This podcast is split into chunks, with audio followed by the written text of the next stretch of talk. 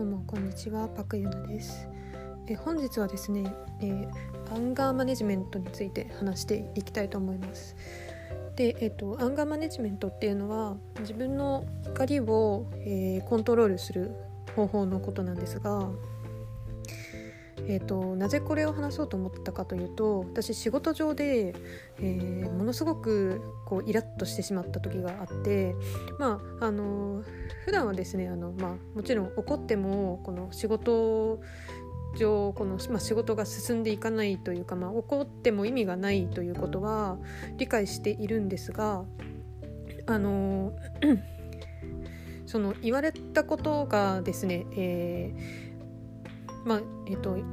言われた内容としてはそのうちの部署で、まあ、修正ができるかどうかっていう、えー、返答を、まあ、今日中にしてほしいという依頼だったんですがまずその修正の内容というのも詳細に知らされていなくてですね。でで、まあ、その修正も、まあ、うちの部署でやるべきものなのかっていう情報もなくてですね。であのー詳細情報もなく口頭でしかも期日が今日までっていうところであのものすごくイラッとしてしまったわけなんですね。すごく失礼だなと思って。でまあ思わず、えー、怒り口調で返してしまったところ、まあ、相手も怒ってしまってもうあのその後は散々だったということがあったわけなんですが。でまああのまあ、怒りって本当にまあ、生産性を下げるし、まあ、仕事上良くないし、まあ、自分にとっても良くないし、まあ、相手にとっても良くないわけなんですよね。えー、でまあ土日とかもちょっと引きずっちゃったりとかしてで、まあ、アンガーマネジメントっていう言葉は、まあ、よくあの聞いたことがあったので、まあ、ちょっと勉強、えー、したんですがまずその怒りっていう感情は、まあ、二次感情と言われていてあの本来は例えば悲しさだったりとか戸惑いだったりとかそういった感情そういったネガティブな感情があって、あ、あとはうん虚しいとか不安とかそういうネガティブな感情からあの湧き出てくるものが二次感情である怒りっていうものなんですね。でこのなんで怒りが出てくるかというとその自分が思っているこうあるべきだっていう考えがあると思うんですけどそれの範囲を超えてくるとこうイラッときてしまうわけなんですね。でこのあのあるべき論そ何々するべきっていうのは結構人によっても違っていてであのなんかその自分がこうするべきだって思ってることって意外と相手もそう思っていない場合も多くて、まあ、例えばその私が怒ってしまった例に関して言うとその詳細情報を与えられないまま、えー、今日中に返答してくれっていうのはあの日程が急だし情報も何もないし非常識だとこういうのは前もってきちんとあの情報を与えてでそれなりに、まあ、時間を、えー、与えるのが、えー、与えるべきだというふうに考えているわけなんですね私は。だけどそれを破ってきてしまった相手がゆえにすごく相手に怒りを覚えたっていうことなんですね。でも相手からすると、まあ、それが分かっていないわけなのでなんで怒るのみたいな感じになってで、まあ喧嘩になってしまったわけなんですね。で、まあ、これって常識じゃんって思ってることでも意外と相手にとってはそういう常識が通じなかったりだとかあとはあの私が知らない範囲の、えー、何らかの状況によってあのこういうことが大丈夫だっていうふうに相手が思っているかもしれないわけなんですね。でもそれが、えー、分からずに、まあ、起こってしまったというわけなんですがでじゃあ、あのどうしたらその怒りっていうのは抑えられるのか、あるいは、まあ、こういうイラッとしたことを言われた時にどうしたらいいのかっていう話をしていくんですが、あのー、誰だって怒る怒りたい時ってあるじゃないですか。で私も結構あのイラッとするとあの我慢できずに口に出してしまうタイプであの怒りって生産性ないと思いつつもちょっとあの我慢できない部分があるんですがあの例えば相手からの言葉っていうのは依頼なわけですよ。こうしてほしいとか、うん、なのでその依頼に対してどうすればいいか。自分がどうすればこの話が進むのかっていうのを、まあ、考えるべきなんですよね。だから相手にこうしてほしい。自分は今こう感じています。っていうのを、まあ、冷静に伝えてあげないとその自分の怒りっていうのは相手にも伝わるのでなのであの いいことが起きないわけなんですよね。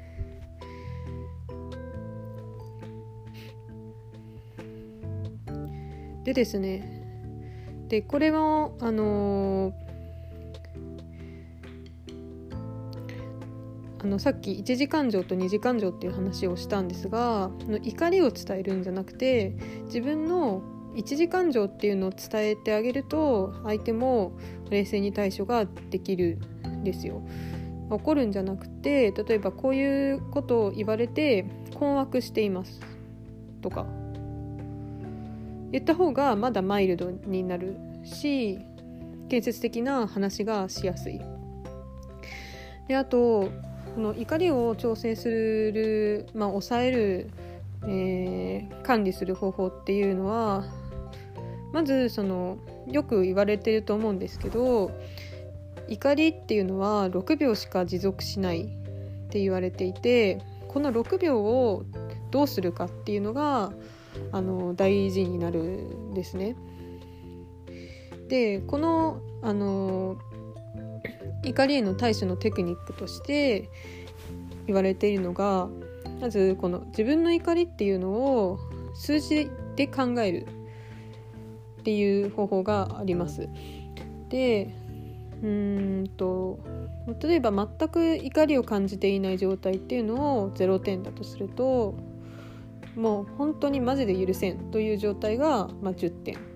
でそこの間を刻んで自分が今どのぐらいイライラしてるのかなっていうのを考えるんですよ。で、まあ、細かく言うと、まあ、0点が全く起こってない状態で1から3点っていうのが、まあ、ちょっとイラッとするけどすぐ忘れられるやつ。で4から6点が、まあ、時間が経ってもイラ思い出してイラッとする怒り。で7から9点っていうのが頭に血が上ってカーってなっちゃうぐらいの強い怒りで最後の10点がさっきも言いましたけど本当に許せないって思うぐらいの激しい怒りこれを、まあ、まずあの自分で今イライラしてるなイラってしてるって思った時にどのぐらい自分が怒ってるのかなって考えるだけでちょっと冷静になるのでこれはすごく有効な手法でした。であのこういう考える癖をつけると自分がイラッとした時に自然に考えられるようになるからあのすごく円滑に物事が進むようになります。であのやっぱり怒るっていうのも大事な時があると思うんですよ。なんか相手がどんどんどんどんこう自分が怒らないのをいいことに突き上がってくるみたいなこともあると思うんでもちろんその言いたいことは言わないとダメなんですよ。あのこれこれはこういう理由でできませんとかそうおっしゃる根拠を教えてくださいとかは言わないといけないんですけどこれを怒っていってしまうと、えー、くなくってあの冷静に その自分のこう決断を、えー、伝えるというのが大事になってきますね。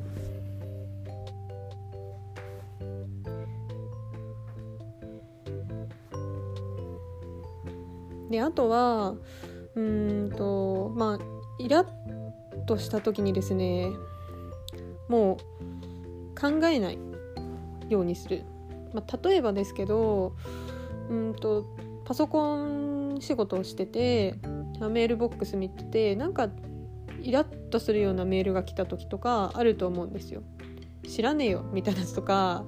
いやこの前言っただろみたいなのとか結構あると思うんですけど、まあ、それを、まあ、見てるとまたイライラしちゃうので例えばもうパソコン一回閉じるとかそうするとあの一回この怒りがこうふつふつともう湧き出る出てくる前にあの思考が止まるのでこれもすごいおすすめの方法になりますね。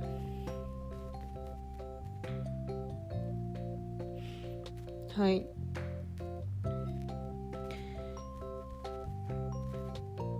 であのよっぽど相手の人格が悪く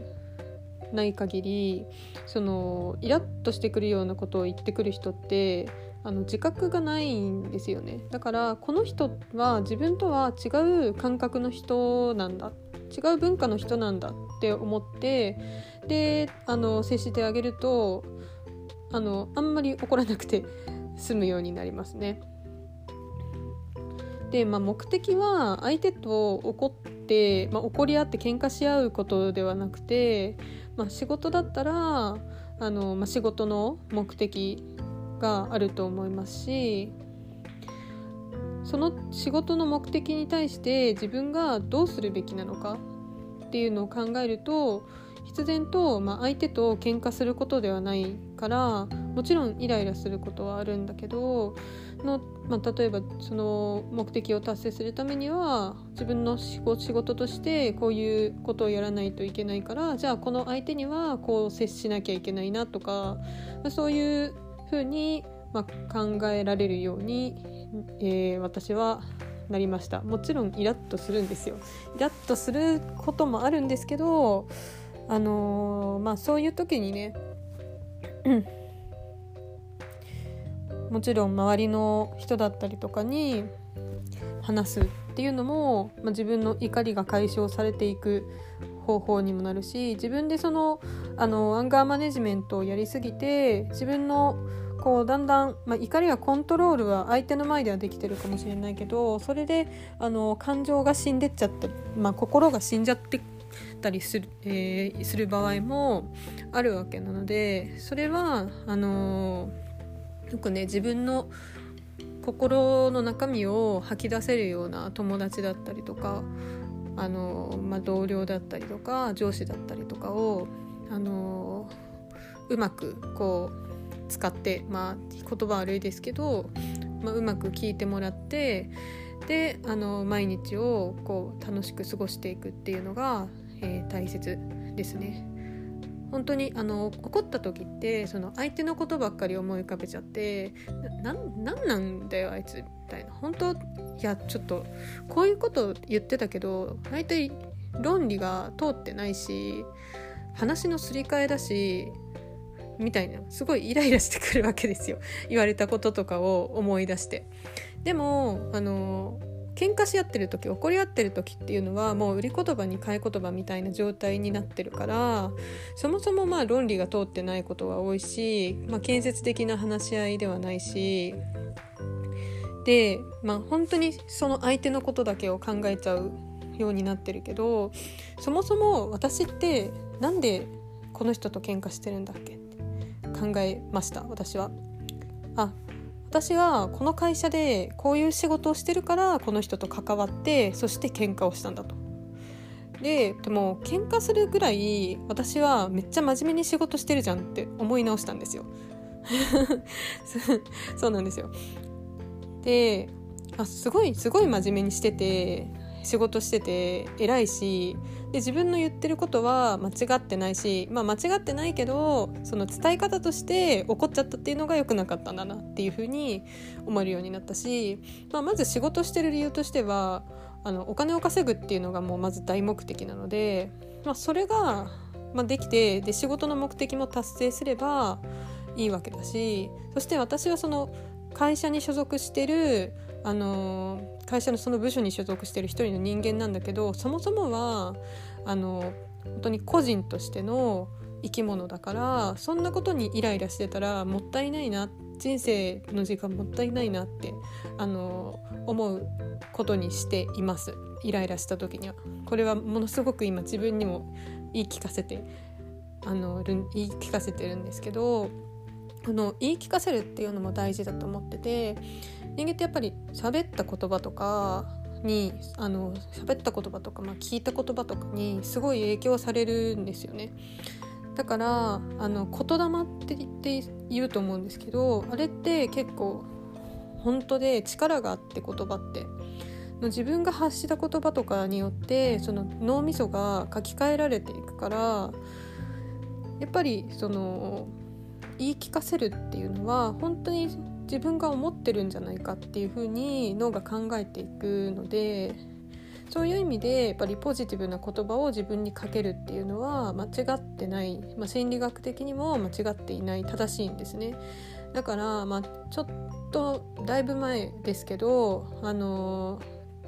元テニスプレーヤーの松岡修造さんとかがもうめちゃくちゃポジティブな人として有名になってましたけど実は彼もものすごく最初はネガティブな人で根が根はネガティブなんですよ。だけどそれこそテニスってすごい心理戦だから自分の心を強くしないといけないと思って自分にできるできるやればできる絶対できる自分ならできるみたいな感じで自分にポジティブな言葉を投げまくってで自分のメンタルをどんどん強くしてってですごい成果を上げた方なんですねだからもう,、まあね、もう 最近はネタみたいな感じで、あのポジティブな感じを扱われてますけどあれはだから本当に正しいんですよねあの科学的にもすごく正しいし効果的な方法なんですよ。なんでもしあのちょっと話しそれちゃいましたけどすごいイラッとした時はまずどうすればこの状況を乗り越えられるか。どう伝えたらいいかな。自分はこうしたいけどそれを相手にどう伝えたらうまく情報がもらえるかなとかすっごいイラッとしてもまあ、ちょっと文化の違う人だからしょうがないな思えるようになるとすごく、えー、対人関係が楽になってくるということですね。はい。あのー、そうなんですよ。最近ちょい前会社ですっごいすっごいイラッとしてでイラッとして家に帰ってってきたその日にすぐアンガーマネジメントの本を買って、まあ、読んだんですけどあのあとはそうですね対処法として大事なのは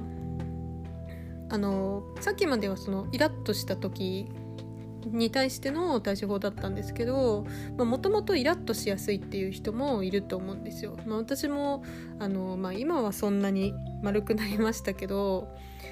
あのもともとまあ、中学生とか高校生の頃とかもうめっちゃ怒りっぽくってよく喧嘩してたんですけどでこの怒りっぽい怒りっぽい体質を直すっていう方法としてはまずその怒った内容を記録してあげるっていうのが大事ですね。これね記録って本当に大事で自分がこう例えば今日一日何やってたかっていうのを記録するしていくなんかまあ日記日記を書くだけでも毎日が充実していくんですよね。で可視化っていうのが大事なんですよ。自分が今日何をやって何をやれていないのかで次例えば次の日の朝とかにその記録を見返した時にあ昨日はこれはこうだったんだじゃあ今日はこれをやろうみたいな感じであの目的を持てるようになるのででなんで書くのが大事かっていうと人間はすぐ忘れてしまうのでやっぱり目に見えた状態にしておくっていうのが大事なんですよ。であの怒りの話に戻るんですけどこの怒りっていうのはもう記録するも記録するのが大事でで何を書くかというと、まあ、日付と場所と、まあ、何を言われたか。でその時にどう思ったか。あとは、まあ、怒怒りの度合い、まあ、さっきの10段階のうちだったら、まあ、いくつなのかっていうのを書いてあげる。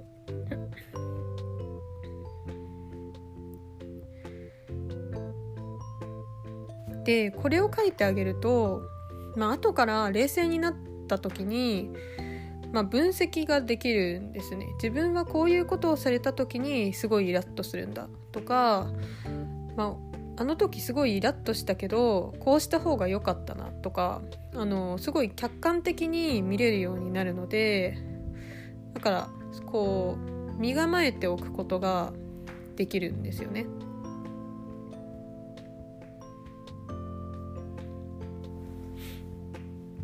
であとはうんとそのイラッとしたことに対して解決できるかできないかで考えるっていう方法もあって例えばうんとその怒り起こることによって何か変えられるのか状況が変えられるのかとか変えられないのかっていうのをまず考えてで、まあ、もしその私が自分が怒っても、あのー、何も変わらないとそしてそれは別にその状況、まあ、仕事の状況としては重要でないっていう場合にはもう放っておく関わらないっていう選択肢を取る。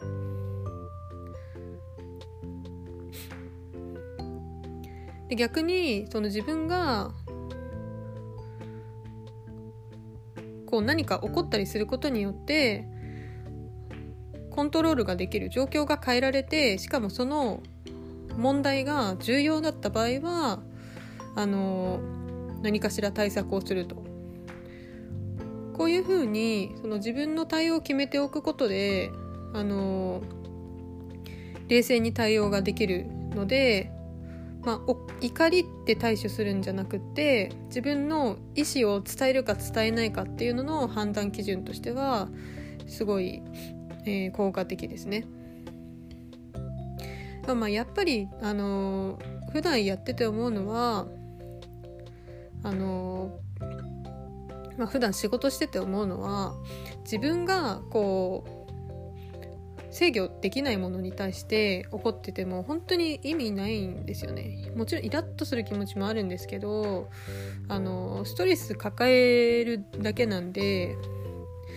でまあ自分が怒ってると周りの人にも怒りって伝染しちゃうので本当にネガティブループになってしまうのであの、まあ、自分がなんか行動して何その状況が変わるんだったら怒らないで、まあ、行動してしまった方が、まあ、ストレスもたまらないしあのいいわけなんですよね。はいえー、本日は、えー、アンガーマネジメントについてお話ししましたが皆さんはいかがでしょうか？普段イラッとすることとかあるでしょうか？あので私の仕事上のイラッとした話をしたんですがもちろんねその職場とかじゃなくってあのもっと近い存在家族とかだったりとか、まあ、彼氏とかだったりとかにイラッとすることもあると思うんですよ。であの近い人といるとこうより怒りを直接ぶつけてしまうことがあってでそういう時により冷静になりたいですよねもうやりがちなんですよこれその距離が近い分怒ってもいいだろうとかあとは何で分かってくれないのっていう気持ちがすごい強くなっちゃうんですよね。だからまあ私のその家族関係もすごい悪かったんでもうこうもう怒りのぶつけ合いみたいなのがしょっちゅうあったんですけどマジでアンガーマネジメント全然できてないって感じのあの世界線でであのだからその相手の距離感がどうであっても、まあ、怒りをぶつけたらそれはその話し合いができないので大事なのはその例えば自分が何かされた時にまイラッとするイラッとするんだけどなんでイラッとしてるのかそれをされて悲しいんだよっていうことをその一時感情の方を伝えてあげた方が相手はあそうなんだごめんねってなるからだからすごい難しいし私も苦手なんですけど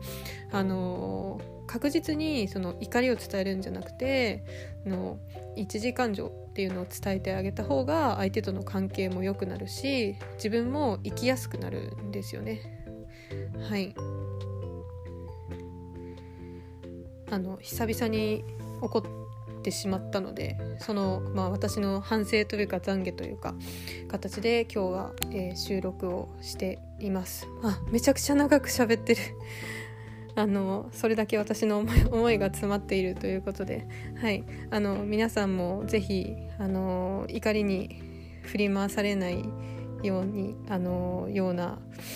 の健康的な毎日をお送りください。もちろんね怒って怒んなきゃダメな時もあるのではい、はい、皆さん健やかにお過ごしください、えー、フォローいいねコメントお待ちしてます。パクユナでした。バイバイ。